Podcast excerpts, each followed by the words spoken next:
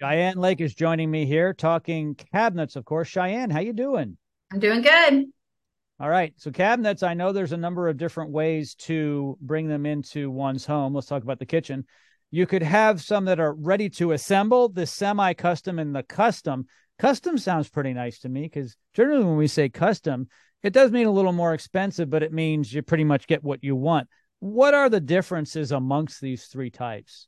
Yeah, great question. And there is some confusion around it. And I always say kind of what we talk about our waterfront here that looks pretty swampy, you know, um, the the the the words uh, custom have they used to mean something. Mm. And I think you have to be very careful what people are calling custom uh, these days, right? Because custom does typically come with what we perceive as being better quality. Um, mm-hmm. most people will think that it's going to cost more money, and typically a, a custom cabinet is going to cost you more money.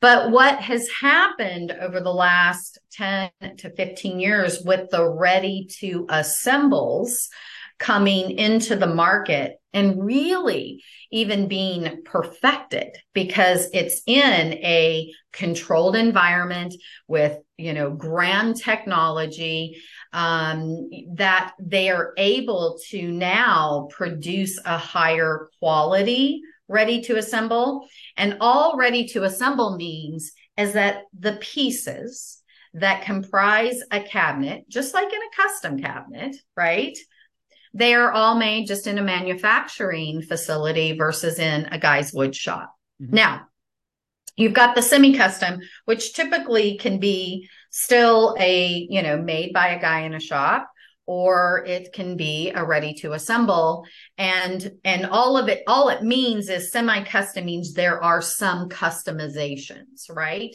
but in the ready to assemble if you've got the right cabinet person you know, they can take that ready to assemble cabinet and they can cut it down. There's you know there's modifications that can be done that can still save the consumer a lot of money and um and can and um and still give them a great quality cabinet.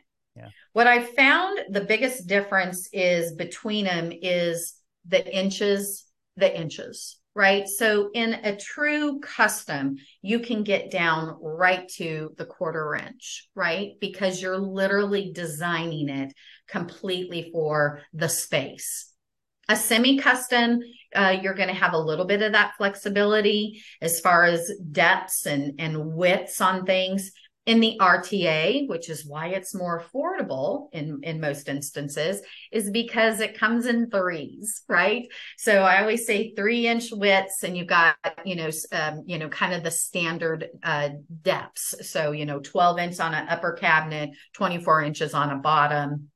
And so what I tell people is if you want a still a very, very good quality cabinet, the RTAs have come so far and something because we do so many painted cabinets at least in my part of the country you know we still we do a lot of painted cabinetry they're painted in a controlled environment mm. and they're they're painted with a uv protectant versus you know again a, a, a, wonderful craftsman who is you know still building his cabinets by hand in his shop but you know, uh, is there that UV protectant on it, right? What is the controlled environment? And I, I think we've seen poor quality RTAs and we've seen poor quality semi custom and poor quality uh, custom, just like you've seen quality in all of them.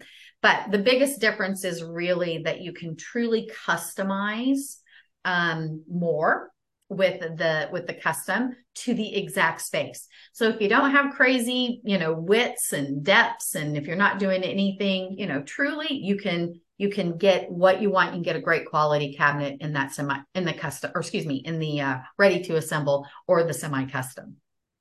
Ready to assemble might be the best overall value if the space will allow that to fit because those are already predetermined but if you want to spend more money and you really want everything to be super fit and tight into your space, then you may want to go with custom. This is all great. if you want to get a hold of Cheyanne, it's very simple. All of her contact information is located in the description of this podcast. As always, Cheyanne, thank you so much for joining me today. Always good to be with you.